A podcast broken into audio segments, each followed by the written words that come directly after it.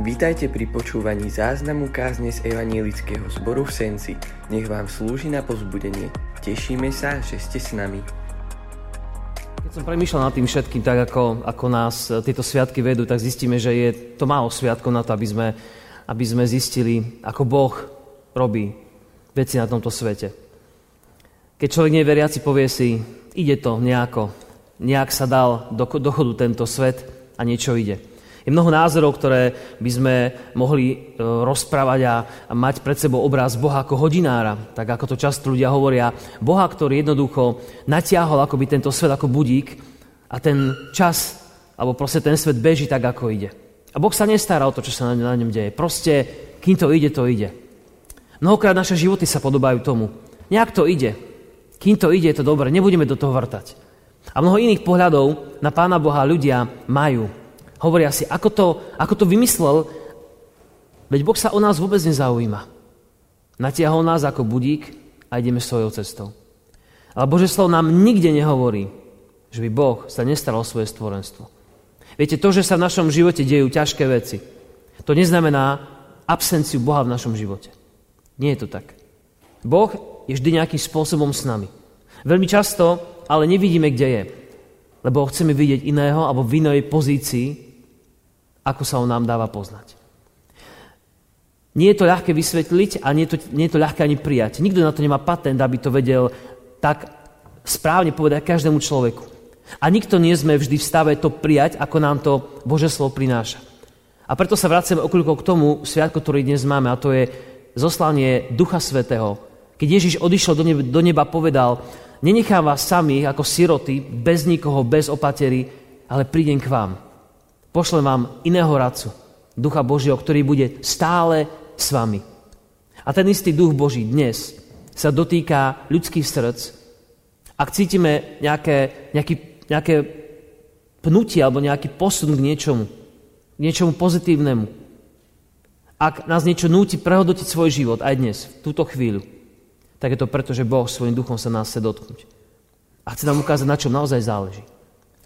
A prvne, než budeme dnes čítať Božie slovo, sa skloníme ku modlitbe a modlíme sa. Páne, ďakujeme Ti, že si Bohom, ktorý nás nenecháva žiť svojou cestou len tak, ale že nám, ak chceme, ak chceme, tak nám ukazuješ, ako si s nami, ako si naplánoval náš život, ako si o nás vedel prvne, že sme sa narodili, ako nás miluješ a ako chceš stále do nášho života aktívne hovoriť.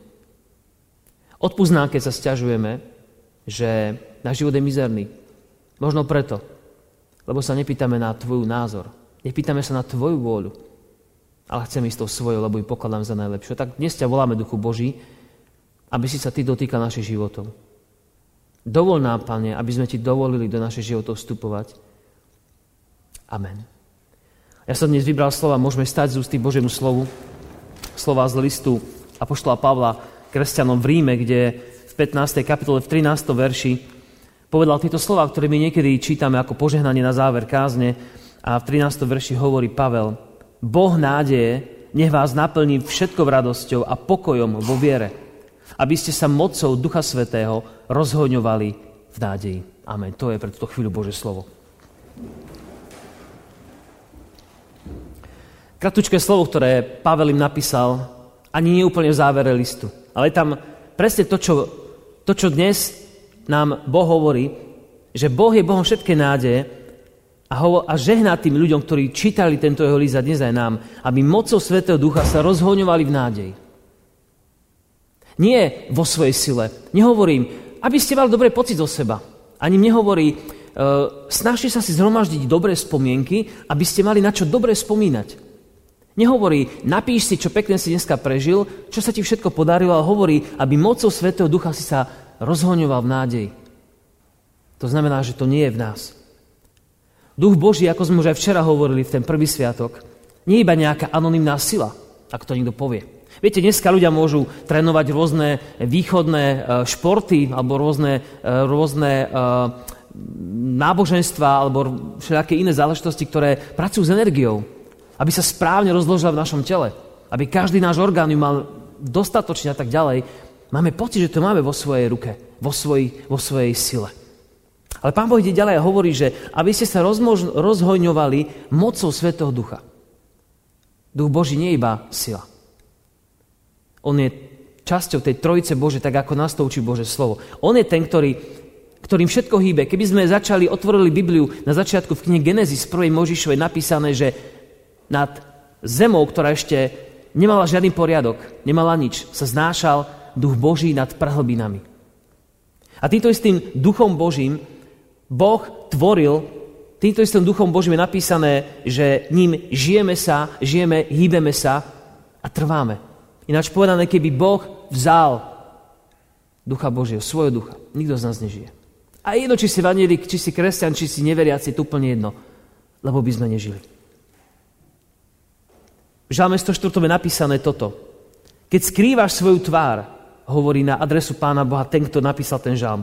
Keď skrývaš svoju tvár, preľaknú sa, keď ich zbavuješ dychu, hynú a vracajú sa do prachu. Keď svojho ducha posielaš, sú stvorené a tak obnovuješ povrch zeme. Duchom Božím Boh tvorí veci v našom svete, v našom vlastnom živote. A samozrejme, nemôžeme obísť Pána Ježiša. Vianočné evanjelium, ktoré hovorí o tom, že keď Mária sa stretla s anjelom, bola prekvapená, že Pán Boh jej povedal cez anjela, budeš mať syna, tak ona sa spýtala, a ako sa to stane?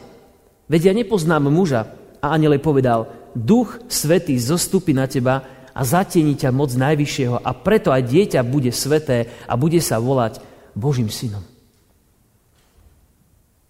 Milí brat, sestra, Boh v našom živote, mojom, tvojom, to, že si sa narodil, že ti Pán Boh požehnal deti a vnúčatá.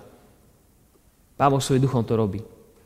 Udržiava nás pri živote na tomto svete. A to je jedno, či sme dobrí alebo zlí. Všetkých rovnako miluje. Z tých spravodlivých, ktorí sa k nemu obracajú, sa teší, lebo si uvedomili jeho lásku.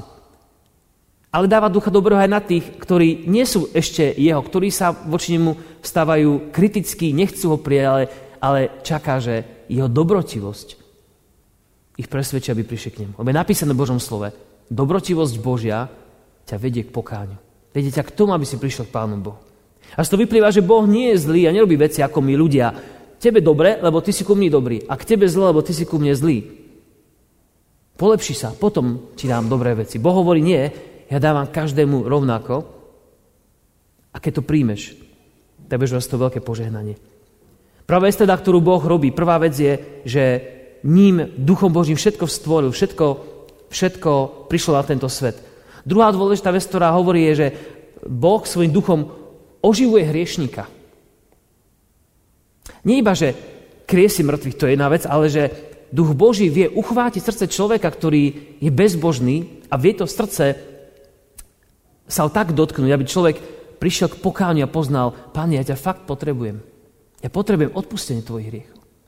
Viete, bratia a sestry, pokánia a plač e, nad nejakým hriechom, chybou, nie je to vždy o tom, že je veľmi úprimný. Viete, poznáme ľudí, a často to býva u detí, ale aj u dospelých, že keď ich napríklad chytí polícia pri nejakom zlom čine, alebo sú pristihnutí pri nejakej chybe, tak často plačú. Ale to, nebývajú to vždycky slzy pokánia v zmysle, o, aký som to hrozný človek, musí so svojím životom niečo robiť. A viete, prečo plačú? Lebo ich mrzí, že ich chytili. Že, že, že sa to prevalilo. Keď vidíte tých ľudí, ktorí sú v televízii a zakrývajú si nejakými novinami e, tvár, keď ich vedú na nejakú policajnú stanicu, veľmi často je to, to nie je prejav pokánia, že o nás to tak mrzí, že sme sa nechali podplatiť, alebo čokoľvek iné. To je, to je hanba, že som sa nechal chytiť. To nie sú slzy pokánia, ktoré by nás mali zmeniť. To je, o, na budúce to musím spraviť lepšie, lebo už sa nechcem viackrát hanbiť. Hanba zo zlého skutku a slzy pokánia, to nie je to isté. Duch Boží oživuje hriešnika, aby sme verili v Neho a vieme, že dnes veľmi, veľmi je ťažké, aby, aby naše srdce bolo uchvátené Pánom Bohom.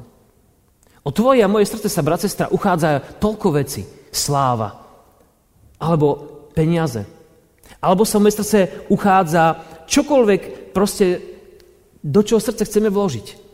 Niekedy sú to naozaj dobré veci, ktoré dobre vyzerajú. Ale žerú nám čas. To srdce si musíš tak veľmi dobre strážiť a je na teba, na mne. Komu to srdce vo svojom živote dáš.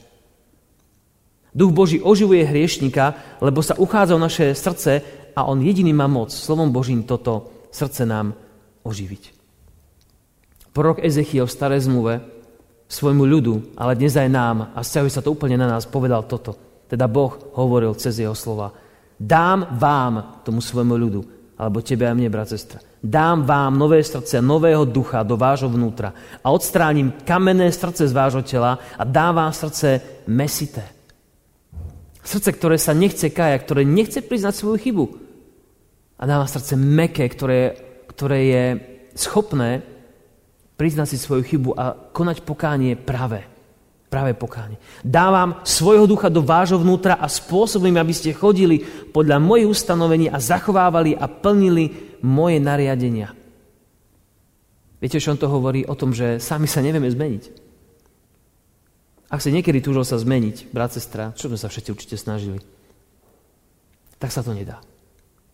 Hĺbke srdca vždy zostane vec, ktorú nevieš zmeniť. Nejaká podstata. Chceme byť dobrosrdeční, ale čo keď ten druhý získa viac ako my? Až taký dobrosrdeční nemôžeme byť. Chceme ľudí v nejakom rade v Tesku pustiť pred seba, lebo majú možno jednu, dve veci na, na pokladňu a urobíme to pre jedného, možno aj pre druhého, ale keď už by sme mali pustiť piato, šiesto, spovieme, a kde som ja? Kedy mňa niekto pustí.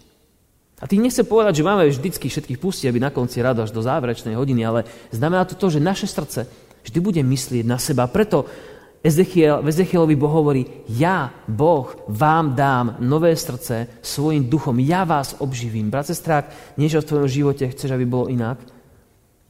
A máme to chcieť. Tak jediný, kto ťa vie oživiť, je Pán Boh svojim duchom. Je to jeho práca. Preto bol poslaný na túto zem. Aby ťa Boh obživil svojim duchom. Možno poznáte z Biblie jeden príbeh, ktorý hovorí o mužovi, ktorý ktorou Pán Ježiš uzdravil. A Pán Ježiš mu povedal, choď a viac nehreš. To je taká bežná Ježišova fráza, choď viac nehreš. Ale on dodáva, aby sa ti nestalo ešte niečo horšie. A my si hneď povieme, aha, to znamená, že keď budem ďalej hrešiť, tak sa mi môže stať niečo horšie, nejaký iný hriech, nejaká iná choroba, alebo niečo podobné, lebo v Starej zmluve ľudia vždy hovorili, chor- hriech je prejavom, choroba je prejavom nejakého hriechu, že si niečo spravil. Ale je o mnoho ťažšia vec, bratia a sestry, v živote, ktorá sa ti môže stať, keď budeš žiť v hriechu, v tvrdosti srdca. Vieš, čo to je? Je to, že nebudeš mať silu a chuť k pokáňu. Vždy, keď sa môžeš kajať zo svojich chýb, keď to máš komu povedať, keď ťa bolí srdce, že ťa niečo mrzí, keď pláčeš, ale skutočne pláčeš. Nie preto, že ťa chytil, ale preto, že si a som zlý človek. Keď nepríde tá milosť pokáňa, tak to je to horšie, o čom Ježiš hovoril. Nehrieš viac, pretože sa ti môže stať, že sa tak zatvrdí, že nebudeš v stave sa kajať. A ja som bol pri smrteľných posteľách ľudí, ktorí sa nevedeli kajať. Chceli, ale nevedeli to. Bolo im to odňaté, tá milosť. A preto Duch Boží obživuje nás ľudí dnes tu, kým sme na tomto svete. Božie slovo hovorí, ak počuješ dnes jeho hlas, nezatvrď svoje srdce, keď ťa volá. Ale sa spýtaj, Pane, ako to mám spraviť? Ďalšou vecou, ktorú Duch Boží robí dnes, je aj to, že kriesi. Nielen z nášho duchovného života, duchovnej smrti, ale aj reálne. Pán Ježiš nebol skriesený sám zo seba, alebo sám sebou, ale Boh svojím duchom ho vzkriesil z mŕtvych. A včera, kto ste boli, sme čítali text Rimanom osem jedenásť. Ak prebýva vo vás duch toho, ktorý Ježiša vzkriesil z mŕtvych, tak ten, ktorý Ježiša vzkriesol z mŕtvych, aj vaše smrteľné telá oživí svojim duchom. Nielen, že nás vzkriesí fyzicky, ale naše životy pretvorí. To je tiež jeho práca, Ducha Božieho, na ktorú, sa, na ktorú máme byť pripravení. Bratia a sestry, keď Pán Ježiš odišiel do neba, alebo keď zomieral na kríži, tak poznáte tie slova, ktoré povedal, je dokonané. To boli posledné slova. Bolo to povedané, platba za hriechy človeka bola splatená krvou nevinného baránka Ježiša Krista. Všetko je hotové. Je dokončená práca. Prebehla platba za hriech človeka, za môj a za tvoj a potom už pred ním bolo iba odchod do neba, teda vzkriesenie, odchod do neba a teraz je na pravici Bože, tak ako sa modlíme v modlitbe Krédo. Ale Duch Svätý bol poslaný na to, aby stále pracoval. Duch Boží nemá žiaden voľno. On je stále s nami. A stále na tomto svete niečo robí. Sú také dva druhy dokonalosti, ktoré kresťan potrebuje získať na tomto svete. Jedna je tá, to ospravedlnenie z hriechov vierou v Ježiša Krista. Verím, že to máme. Ak nie, tak máme na to priestor.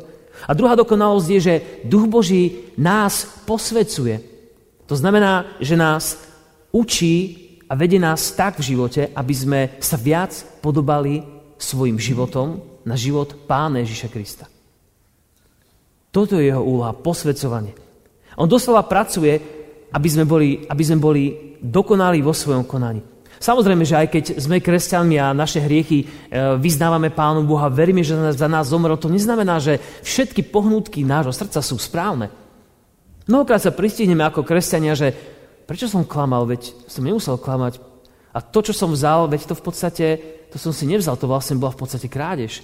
A to, že tu rozmýšľam o niekom škaredo, veď to vlastne je také ohováranie. A zrazu zistíme, že vôbec naše srdce, hoci patrí Pánu Bohu, nie je tak čisté, alebo nie je pramene čistoty, lebo to nie je možné. A to, na toto všetko prišiel Duch Boží, aby nám ukazoval, ako máme byť oddelení od hriechu. To znamená to byť svätým. Svätý neznamená, že nič nerobím, som dokonalý. To sa nedá. Byť svätým znamená byť oddeleným od zlých vecí. Netúžiť po zlých veciach, ale nájsť to, na čom naozaj záleží podľa Božieho slova. Chcem dať iba takú jednoduchú, jednoduchý návod, ktorý, keď si zapamätáme, túto vetu by nám stačiť dneska. Byť svätým, a to, čo je úloha Ducha Božieho pri nás, je hľadať Jeho, hľadať Pána Ježiša Krista. Túžiť po ňom, dôverovať mu ako Otcovi.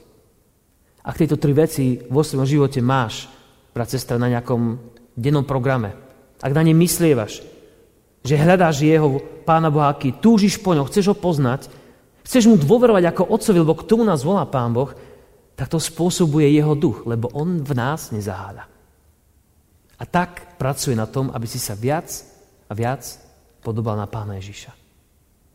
Prakticky to môžeme vidieť vtedy, keď sa možno už nehneváme na ľudia, alebo sa vieme zmieriť s ľuďmi. Vieme prejsť nejaké veci bez toho, aby sme sa na nich urazili. Alebo vieme urobiť niečo, kde nám je nám samým jasné, že toto som minulé, toto som minulé nezvládol a teraz som to celkom dobre prešiel. Alebo nejaký druh hriechu, v ktorom sa nachádzame, modlíme sa za to a zrazu zistíme, že už to nemusíme robiť. Už tá moc hriechu nad nami nepanuje. Aby sme nemali depresiu, bratia a sestry, ešte pár veršov chcem prečítať. Aby sme nemali depresiu, že depresiu z toho, že nám sa toto deje a iným nie, že iní sú dokonalí, tak v liste rímskym tento istý Pavol Múdry povedal toto. Povedal, som telesný, predaný hriechu, veď čo konám, tomu nerozumiem, lebo nie to robím, čo chcem, ale konám to, čo nenávidím. Ako by hovoril z mojho života, Páne Bože, veď ja som nechcel na to človeka nakričať, ale ako si som to nezvládol? A zrazu zistím, že aj iný môže mať ten istý problém. Nechcem na niekoho kričať, ale som to spravil. Ako je to to, že to nechcem, aj tak to spravím? O čom to hovorí o mojom živote? Hovorí to to, že nie som dokonalý a potrebujem sa v tom ďalej meniť. A pokračuje ďalej. Viem totiž, že vo mne, teda v mojom tele, neprebýva dobre, lebo vôľu ku dobrému mám, ale nemám silu k tomu, aby som to vykonal. Múdry muž Pavel, ktorý je považovaný za osobnosť, niečo ako Peter, apoštol Peter, a on povie, vôľu mám, ale nemám sily. Tak keď on to nemal, ako to môžeme mať my? A hovorí ďalej, počúvajme, nečiním totiž, čo je dobré, čo chcem, ale robím, čo nechcem, čo je zlé.